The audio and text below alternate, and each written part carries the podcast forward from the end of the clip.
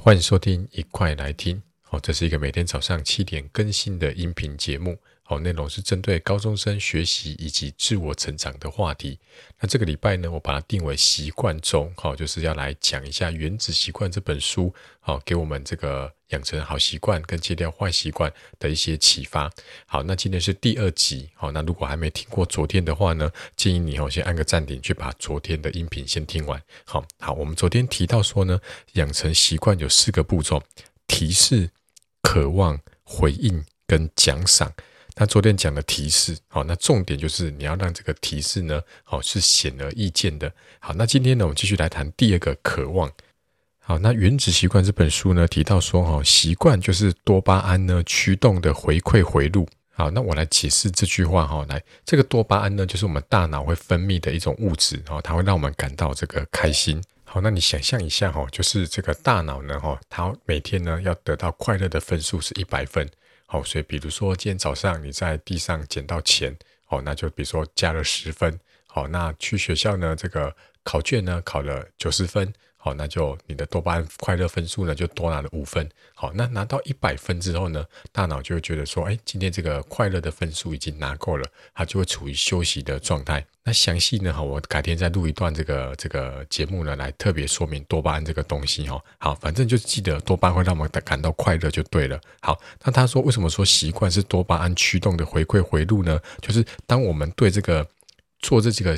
动作呢，好，我们有预期的这个奖赏的时候呢，我们就会感到快乐。那举例来说，好，老师说，哎，今天呢要请你喝一杯真奶，好，那你以前一定喝过真奶，好，它很好喝，你喝了之后呢，哈，会很开心。所以呢，当老师订了饮料之后呢，在他运送来的期间，你会一直去想象，等一下饮料来了，你喝了第一口的画面，所以你的脑袋里面就会分泌多巴胺，你会感到开心，因为你知道你接下来就可以喝到这一杯真奶。或是再举个例子哦，你有没有在虾皮买过网购的东西？好，真正呢会让你最开心的时候，即使不是拿到那个商品打开的时候，你去回想一下，是不是在等待那个商品运送的过程是你最开心的？你会一直去打开 APP 看一下商品到哪里了。好，那已经货到这个超商了，你就很期待，等一下放学要赶快去领这个包裹。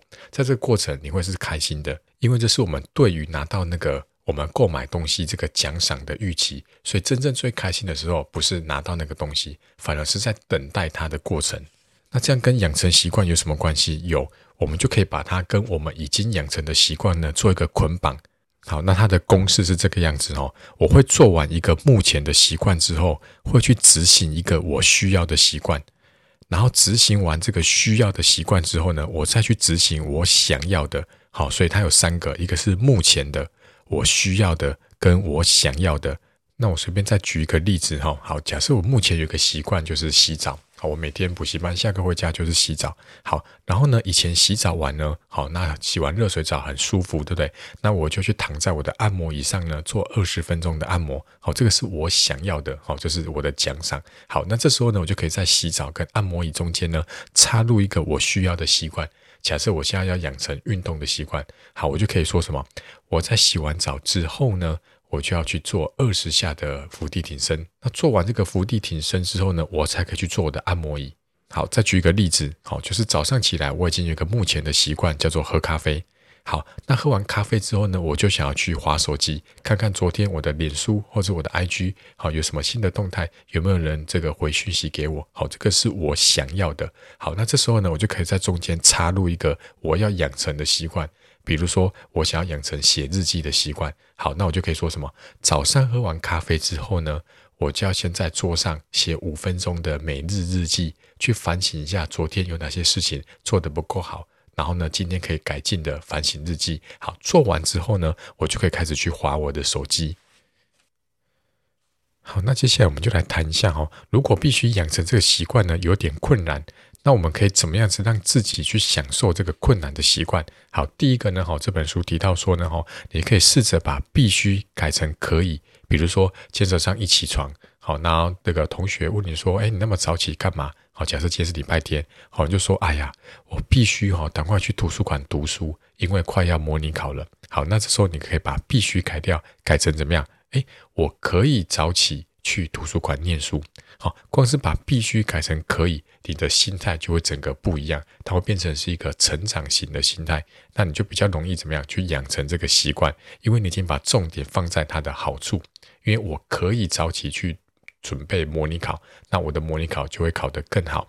那你这样去重新设定你的大脑呢，就会让习惯显得会比较有吸引力。那接下来进一步呢，你可以去创造一个仪式，比如说你到图书馆之后呢，哈，坐下来，好，然后要开始读书了。哇，一想到读书很痛苦，对不对？再想到模拟考考不好，可能会更痛苦。这时候呢，你可以做一个简单的仪式。举例来说，你可以戴起你的耳机，然后呢，跟自己讲，我戴上这个耳机之后呢，我就要准备开始进行我的读书了。那有时候呢，哈，就算戴上耳机，里面没有放音乐，光是戴起耳机这个动作，就会让你不知不觉呢，哈，就是投入说，啊，我有个仪式开始了，我准备要开始去读书了，或者是说，哦，你在准备读书的时候呢，你可以先深呼吸三次，好，每一次读书之前就深呼吸三次，所以呢，深呼吸跟准备开始读书呢，这两个东西就可以绑在一起，然后呢，它就变成一个仪式感。所以以后呢，甚至你要考试的时候呢，你也先深呼吸三次，那就可以帮助你在考试的时候呢更专注。好，所以我们总结一下今天哈第二集的内容，就是我要让这个习惯呢更有吸引力，所以我可以把这个想要的行为跟需要的行为呢把它捆绑在一起。再来，在执行困难的习惯之前呢，你可以这样加入一个仪式，而且试着调整自己的心态，把必须改成我可以。好，那以上就是今天的内容。那明天第三集我们继续讲到回应，好，那么明天见喽，拜拜。